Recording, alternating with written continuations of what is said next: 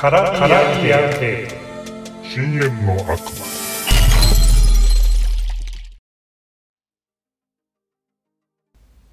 第11話森林さんが悪魔という言葉を出されたのはこの説明のためだったということですね。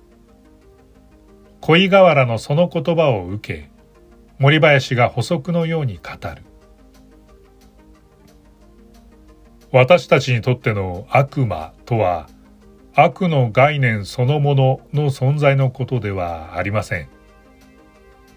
と言いますと何らかの意図を持って組まれたプログラムのようなものもしくはアバターのようなものではないかと。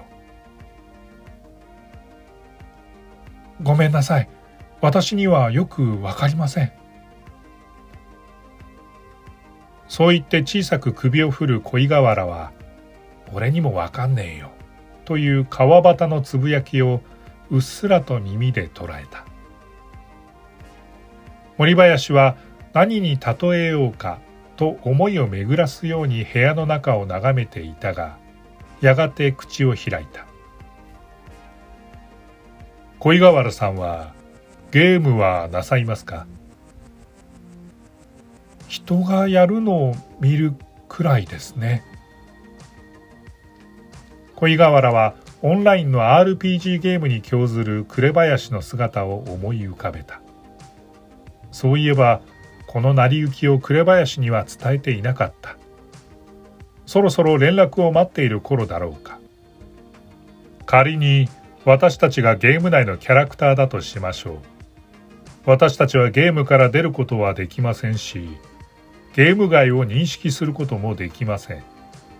しかし、悪魔はプログラムを書き換えることができる。もしくは他のゲームと世界を連結することができる。そうなった場合、世界は何らかの形で変化するでしょう。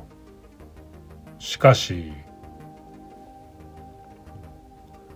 森林は恋河原の目を見つめながら言った私たちはその変化を認識することができない。何と言葉を継いでいいのか。恋河原は必死に質問するための糸口を探したがこれというものを見つけられずにいた。それってクリブラみたいじゃないですか。恋河原の真後ろから声が聞こえた。音声マンの狭山だった。あすいません。つい。いえ続けてください。あのゲームの大格闘クリティカルブラザーズっていうのがあってその中ではアクションゲームや RPG とかジャンルを超えたいろんなゲームのキャラクターが格闘ゲームのルールの中で対戦するんです。これって世界が連結してるってことになりませんか？森林は腕を組みながら数秒考えていたがうなずきながら言った。悪くない例えです。クリブラと言いましたか。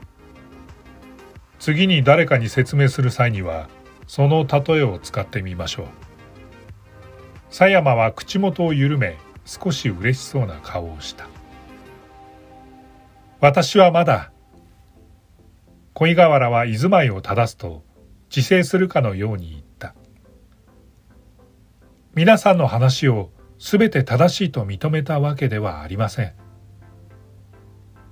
狭山は慌てて緩んだ方を引き戻し仏頂面を作った。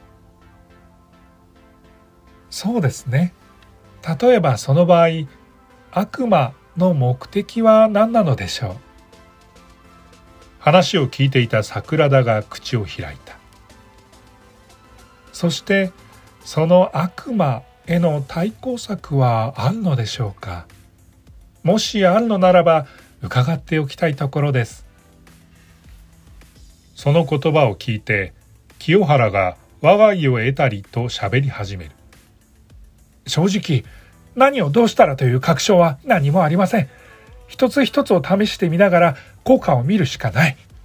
今やろうとしているのはアークプラズマを活用したプラズマシールドです。限定的なエリアであれば様々なものの干渉を防ぐことができるかもしれない。逆に対象物を攻撃する場合には、こうちゃん。下柳が穏やかな声で清原を遮る。あなた、誰に何を喋っているの？恋河原はその言葉にハンマーで頭を殴られたかのような衝撃を覚えた。そしていつの間にか自分の隣に座っている女の存在に初めて気づく。なるほど。私がつなぐゲートを閉じて回っていたのはあなただったんですね。桜田は静かに微笑みながら下柳に向かって語りかける。そういえば以前一度会っていますね。と言ってもこの姿で会うのは初めてですが。そうそう今は桜田と申します。あなたは小林さんだった人ね。お久しぶり。と言ってもあなたには時間経過は無意味なのでしょうけれど。下柳はそう言った後何かを急ぐように恋河原に向けて早口で喋り始めた。恋河原さんこの人たちの開くゲートを閉じるにはね情報をそこまでです。桜田が言うと下柳の姿はその場からふいっと消えた。な森林と清原が腰を浮かせる。あなたたちには興味はありませんたださっき少し興味深いことを言いましたね。ゲームでしたか？ではゲームとやらをしてみましょう。恋河原さん呼ばれた恋河原はびくりと身を震わせる。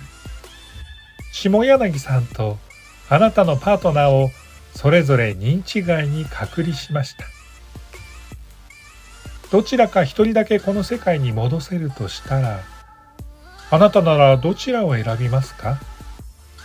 あどちらも戻せない場合もありますけどね。期限は今から24時間。ではスタートです。